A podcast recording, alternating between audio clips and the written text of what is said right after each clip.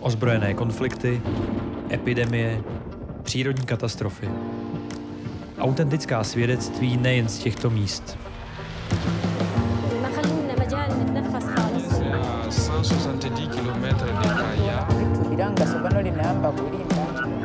Posloucháte podcast Lékařů bez hranic. Mlčení zabíjí.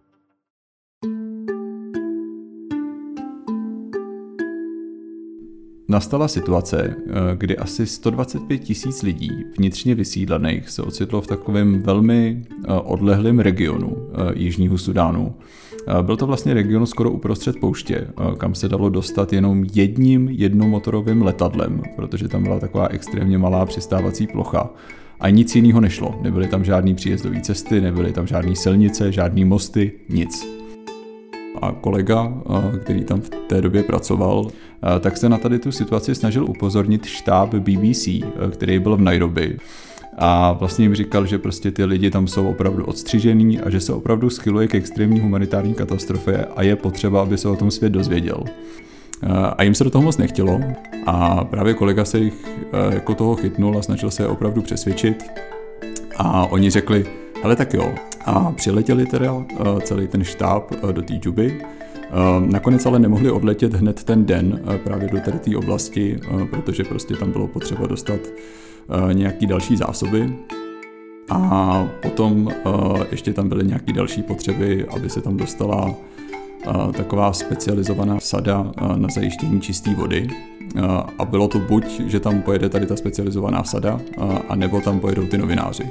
A bylo to rozhodnutí, který musel udělat šéf mise, který nakonec rozhodl, že tam teda poletějí ty novináři.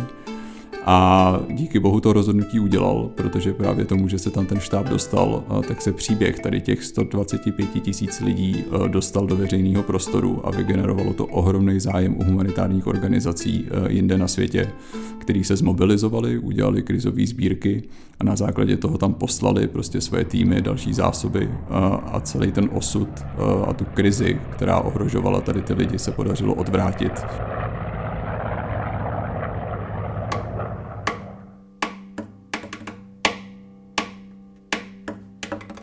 Nedávno se vrátil z Ukrajiny. Vyrazil tam hned z kraje března a staral se o komunikaci během prvních dnů války.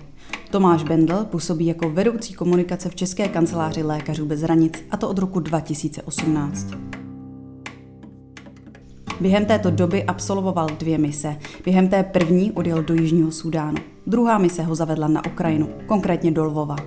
Dříve pracoval také pro UNICEF nebo nadaci Fórum 2000. Vystudoval mezinárodní vztahy a diplomacii na angloamerické vysoké škole. Lékaři bez hranic mají ve směs především dvě poslání. Pečovat o pacienty ve válečných oblastech, po zemětřeseních během epidemií, či zkrátka tam, kde je péče málo dostupná. Páteří práce lékařů bez hranic je ale také přinášet svědectví. Tomáši, komunikace to může být pro některé poměrně abstraktní pojem. Co všechno do toho spadá? A když se řekne přinášet svědectví, je to třeba snaha nahradit nebo doplnit novinářskou práci? Nemyslím si, že je to snaha doplnit eh, novinářskou práci. Eh, my sami sebe spíš vnímáme často jako zdroj pro média, které se věnují například humanitárním krizím nebo zahraničnímu dění celkově. Je to z toho důvodu, že vlastně ten samotný princip svědectví je tak trochu žánr, který má jiná pravidla než například vytváření reportáží, protože my zkrátka velmi transparentně, otevřeně a dost bez cenzury říkáme, co zažívají naši pacienti, jak, jaké humanitární dopady mají ty krize, ve kterých pracujeme a to je někdy prostě takový díl té skládačky, eh, který je potřeba mít, pokud chcete o něčem informovat celkově. Zase, když dám třeba nějaký příklad, prostě takové hodně exponované, často vyhrocené téma v českém veřejném prostoru eh, je konflikt v Gaze eh, a to, co se děje mezi Palestinou a Izraelem. My tam máme zdravotnické projekty a dokážeme tím pádem jasně říkat, když je prostě nějaké násilí, jaké dopad to má na Palestince, někdy i na té druhé straně barikády, pokud tam máme umožněné mít zdravotnické projekty. A to samozřejmě ale jako nevysvětlí člověku celou dynamiku a komplexitu nebo nějaký historický kontext toho, co se na tom území děje. Je to ale nějaký střípek, který vám dokáže dát představu o tom, jaký dopad to má na ty lidi, kteří tam žijí. A je to střípek, který je potřeba do té mozaiky, která má dalších spoustu jiných částí, kterou ty novináři musí doplnit ale je to prostě něco, eh, co tam nesmí chybět, jestli si chcete udělat dobrý obrázek eh, o té situaci. Eh, takže nevnímáme sami sebe jako novináře, ale vnímáme sami sebe jako někoho, kdo dělá něco, co je pro novináře nezbytné. Kromě tohohle aspektu, na jakých dalších principech stojí komunikace lékařů bez hranic? Je velmi často těžké vlastně rozhodnout se, jestli máme nebo nemáme mluvit. A ten takový algoritmus, který vždycky používáme pro to rozhodnutí, ale docela jednoduchý. Zkrátka vždycky zvažujeme, jestli je to v zájmu pacientů, které léčíme, potažmo komunit, kterým pomáháme. Já třeba, když jsem byl na misi v Jižním Sudánu, tak spousta naší komunikace vlastně byla iniciovaná touhou těch tamních lidí o tom, aby se svět dozvěděl, co zažívají. Já jsem třeba byl chvíli v Bentiu, což je takový uprchlický tábor na severu země. Tehdy tam bylo něco kolem 106 tisíc lidí. A když se tam člověk baví s těmi pacienty, tak prostě oni mají pocit, že na ně svět zapomněl. Že tam prostě žijí v uprchlickém táboře v podstatě uprostřed takové polopouště. Jsou tam nějaké humanitární organizace, není jich moc, nejezdí tam ale žádní novináři, mají tam dostupné rádia, rádia, ve kterých se o nich nikdy nemluví. A ti lidé vám prostě řeknou, že tohle je věc, která je pro ně hrozně náročná, protože to vypadá, že jsou sami v tom jejich utrpení. A když s vámi někdo takhle mluví, tak my jako lékaři bez hranic potom cítíme jako silnou odpovědnost jejich příběhy dostat ven, dostat za hranice Jižního Sudánu, aby se o tom lidé dozvěděli, aby to třeba vygenerovalo nějakou tolik potřebnou solidaritu, abychom těm lidem mohli pomoct. Je přinášení svědectví něco, co lékaře bez hranic odlišuje od jiných humanitárních nebo zdravotnických organizací, nebo to dělají všechny? Určitě nás to hodně odlišovalo vlastně na začátku, eh, protože my jsme prostě chtěli nejen pomáhat eh, na místě těch humanitárních krizí, ale zároveň o tom otevřeně mluvit. A to nebylo běžné pro humanitární organizace, které se označují za nezávislé nebo neutrální, eh, protože zkrátka měli pocit, že by to mohlo ohrozit jejich přístup k těm pacientům, když například ukážete prstem na nějakou stranu ozbrojeného konfliktu, nebo když řeknete něco, co by se místním úřadům mohlo trochu nelíbit. Myslím, že dnes už je docela hodně organizací, které vlastně pracují podobně. Ten rozdíl určitě pořád vidím v tom, že zatímco komunikace ve většině humanitárního sektoru je vlastně nástroj, jak podpořit svoji značku, nebo jak například podpořit fundraising, nebo jak prostě se představit veřejnosti tak, jak ty organizace chtějí, aby byly viděny, my právě s ohledem na ten princip civiliství často komunikujeme způsobem, který nám vlastně může docela škodit, eh, ale je nám to tak trochu jedno, protože pravda je pro nás důležitější než naše značka.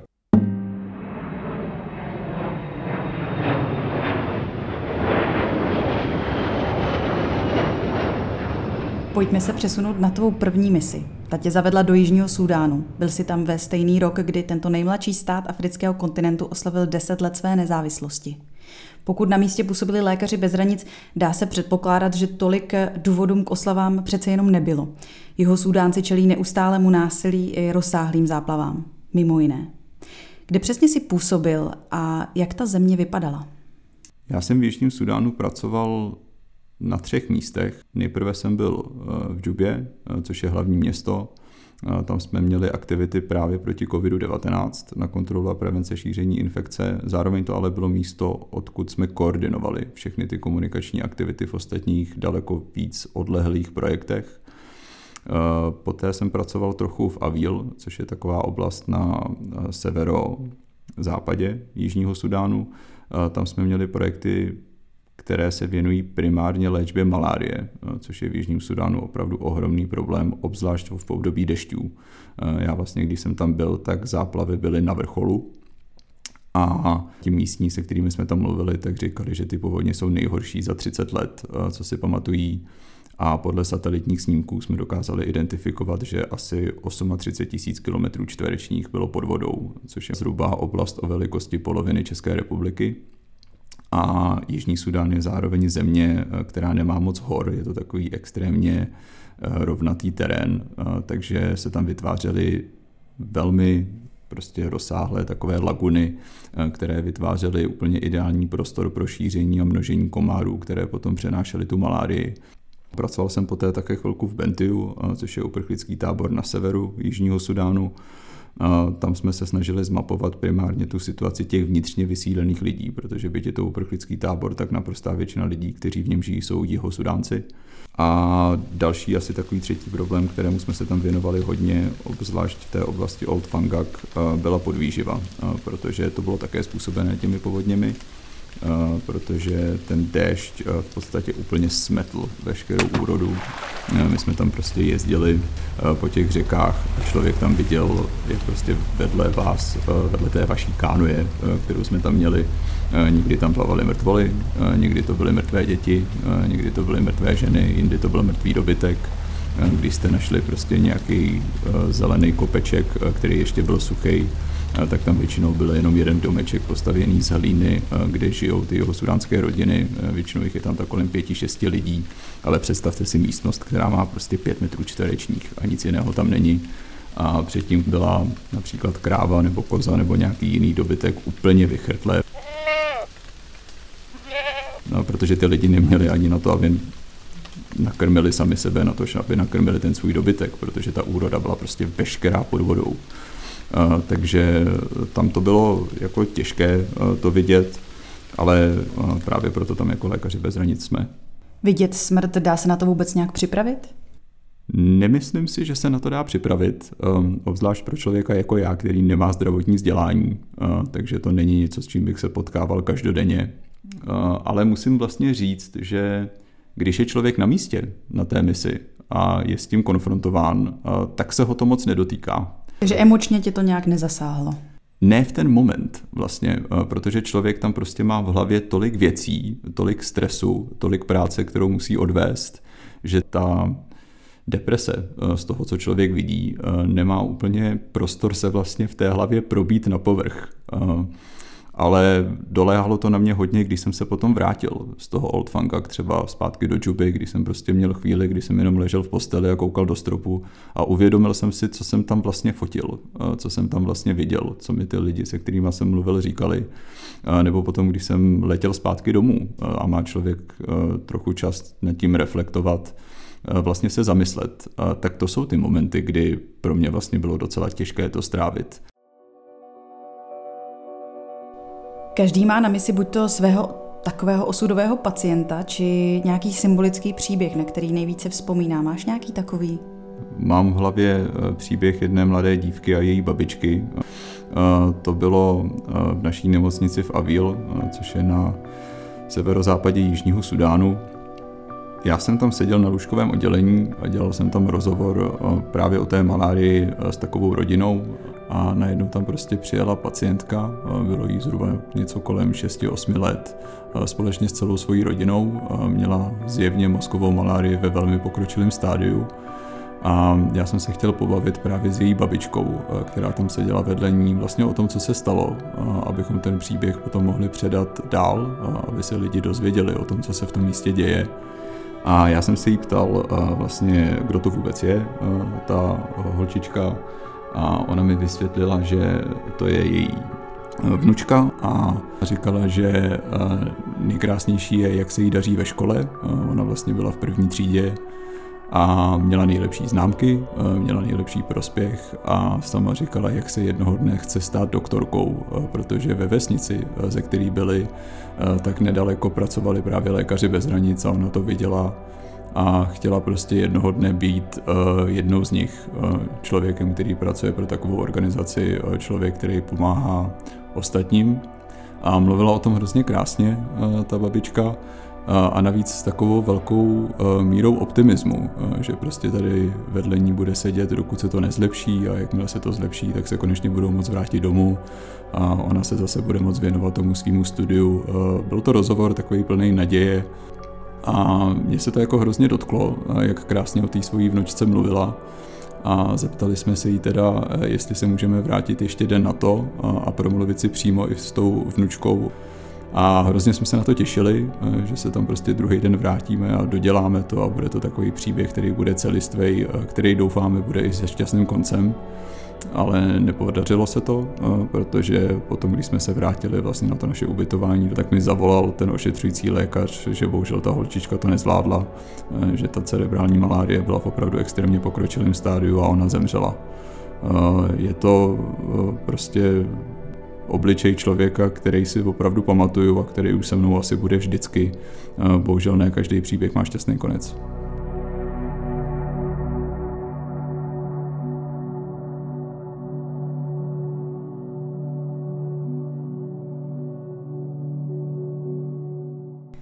Tvá druhá mise tě zavedla na Ukrajinu. Mobilní kliniky v charkovském metru, přestavěný nákladní vlak na převoz vážně zraněných pacientů. Co všechno vlastně teď lékaři bez hranic na místě dělají? Naše současná práce na Ukrajině má tři pilíře. Prvním z nich je zásobování tamních nemocnic. To je extrémně důležitý, protože i když se baví s těma lidma tam, tak ti všichni řeknou, že to, co chybí, není kvalifikovaný zdravotní personál, to, co chybí, je materiál a léky. Takže tomu se teď věnujeme opravdu hodně. Poslali jsme tam toho materiálu za poslední měsíc už přes 400 tun. Ten druhý pilíř spočívá primárně v poskytování psychologické pomoci, ať už lidem na útěku, kteří jsou na hraničních přechodech s těma okolníma státama, nebo těm, kteří jsou vnitřně vysídlení, což znamená, že museli opustit svoje domovy, ale jsou prostě někde jinde na území Ukrajiny. Ten třetí pilíř potom spočívá v poskytování takový specializovaný chirurgický péče. Když říkám specializovaný, tak myslím především válečný chirurgie. To jsou týmy, které jsou momentálně především v Kijevě a v Žitomiru.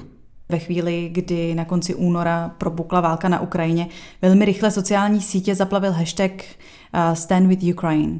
Lékaři bez hranic ho však nikdy nepoužili. Jak si to vysvětluješ a nesnižuje se tím to, co se na Ukrajině děje?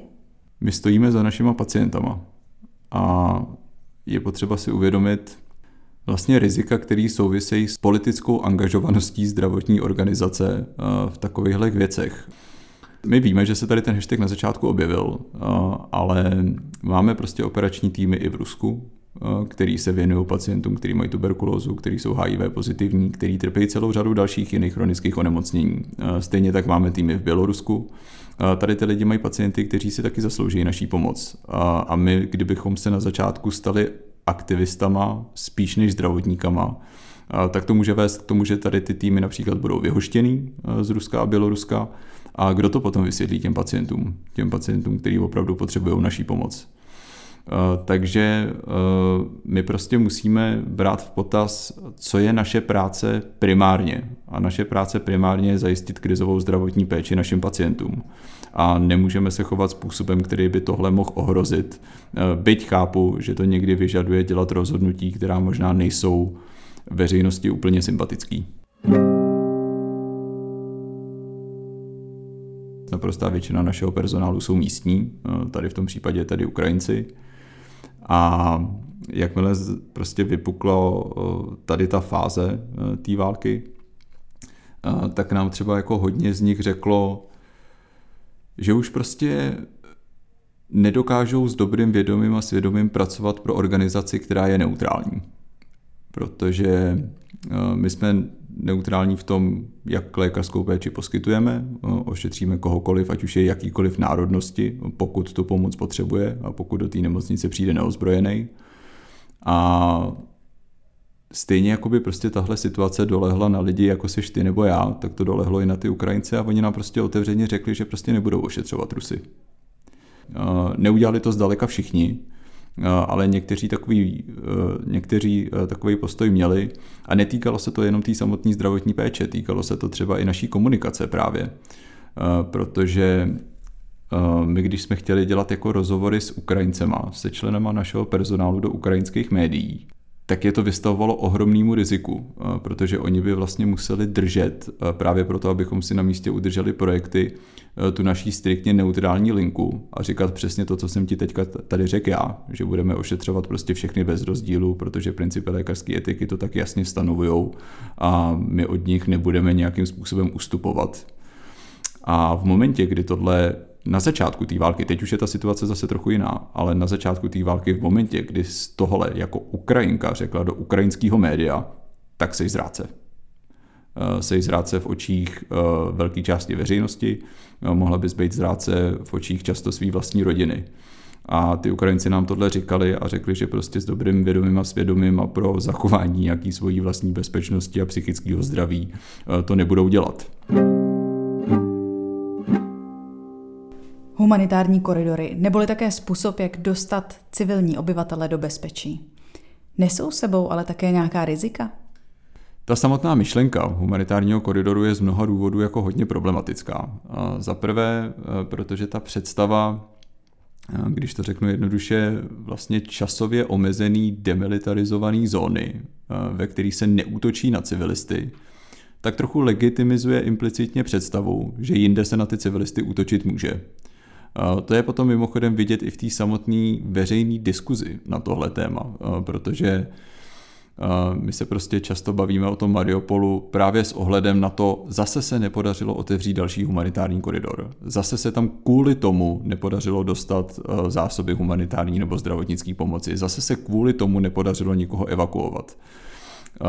Ten problém ale my máme prostě nějaký ženevský konvence a máme nějaký základní elementární principy mezinárodního humanitárního práva, podle kterého eh, by se na civilisty nemělo útočit, ať už jsou v humanitárním koridoru nebo kdekoliv jinde. Humanitární pomoc by se měla dostávat k civilistům, ať už je otevřený nějaký humanitární koridor nebo ne. Eh, tohle nás jakoby dává do takové malé škatulky, která vůbec není potřeba. My máme v rámci mezinárodního společenství nástroje na to, jak lidi evakuovat, jak humanitární pomoc dostávat tam, kam je potřeba. A když tedy humanitární koridory nejsou to správné řešení, co to konkrétně je? My si myslíme, že to řešení by mělo být daleko víc plošný, protože podle mezinárodního humanitárního práva i ženevských konvencí eh, by se prostě na civilisty nemělo útočit nikdy. Eh, a je úplně jedno, jestli se nacházejí v humanitárním koridoru nebo někde jinde. Zároveň humanitární nestraný organizace by prostě měly mít možnost poskytovat pomoc v těch městech bez ohledu na to, aby se museli bát o zdraví svých vlastních zaměstnanců, protože na ně válčící strany budou útočit. Humanitární pracovníci by neměli být terčem útoků nikdy a stejně jako u těch civilistů je zase úplně jedno, jestli jsou v humanitárním koridoru nebo někde jinde. Ukrajina jako taková je nám nesmírně blízká, geograficky i kulturně. Dotýká se nás to napřímo více než třeba těžká situace jeho Sudánců či, či Jemenců. A právě se tak média na Ukrajinu velmi úzce zaměřují. Jak to vnímáš ale ty? A je těžké třeba právě z komunikačního hlediska upozorňovat i na jiné konflikty, než je ten na Ukrajině? Já si nemyslím, že to, kolik věnujeme pozornosti Ukrajině, je špatně. Eh, když jsem prostě pracoval například s lidmi na útěku na té ukrajinsko-polské hranici, eh, tak oni sami mi často velmi říkali, jak je pro ně důležitý, že tam vůbec jsme, eh, že jim tu pozornost věnujeme, že mají díky tomu pocit, že nejsou sami, jak je prostě pro ně důležitý ten fakt, eh, že na ně zjevně svět nezapomněl, eh, když prostě tam na ně jsou namířený ty kamery, když tam jezdí ty novináři, když i my jako zástupci humanitárních nebo zdravotnických organizací se s nima chceme bavit a chceme ty jejich příběhy dostávat dál. Eh, tahle pozornost, minimálně podle toho, co říkali lidi, se kterými já jsem mluvil, je pro ně skoro srovnatelně důležitá jako ta zdravotní péče samotná. Takže to, kolik pozornosti se dostává dění na Ukrajině, je podle mě dobře, protože ty lidi to potřebují. Zároveň to ale v člověku vyvolává trochu frustraci z toho, že prostě jinde na světě jsou lidi, kteří trpějí úplně stejně, kteří jsou taky na útěku, kteří taky prostě přišli o svoje domovy v důsledku válek nebo nějakých bojů a který tu pozornost prostě nemají. A já se jako nedokážu úplně zbavit pocitu, že to pro ně musí být strašně těžký, že prostě oni musí mít pocit, že v tom jsou sami. Uh, protože když jsem byl prostě v uprchlickém táboře v Bentiu v Jižním Sudánu, tak tam žádný televizní štáby nejsou, uh, jako na ukrajinsko-polských hranicích. Takže nemyslím si, že, nebo nechtěl bych, abychom věnovali Ukrajině pozornosti míň, ale přál bych si, abychom trochu reflektovali víc, co se děje i jinde na světě, protože je spousta lidí, kteří naší pozornost potřebují taky a je spousta lidí, kteří fakt nemají. Co tě mise, na kterých jsi byl nejvíc naučili? Mě osobně asi naučili, že lidský život jde zachránit nejenom skalpelem, ale někdy taky tím, že prostě upřeme pozornost veřejnosti na problémy, o kterých bych se jinak nemluvilo. Hostem dnešního dílu byl Tomáš Bendl, šéf komunikace. Mluvili jsme o tom, proč lékaři bez hranic přinášejí svědectví, i o tom, jaké jeho přinášet, například z Jižního Sudánu či Ukrajiny. V květnu odstartovalo hlasování v anketě podcastu roku. Pokud je právě Mlčení zabíjí vaším oblíbeným podcastem, budeme moc rádi, pokud ho podpoříte a v anketě pro nás budete hlasovat. Učinit tak můžete až do 5. června. Za každý jednotlivý hlas vám jako tvůrci moc krát děkujeme. Tento díl připravili Tereza Vinhaniaková a Zdeněk Chaloupka. Poslouchejte náš podcast i příště. Ozbrojené konflikty, epidemie, přírodní katastrofy. Nevíme jistě, zda slova dovedou po každé zachránit život, je ale více než jasné, že mlčení zabíjí. Poslouchali jste podcast Lékařů bez hranic.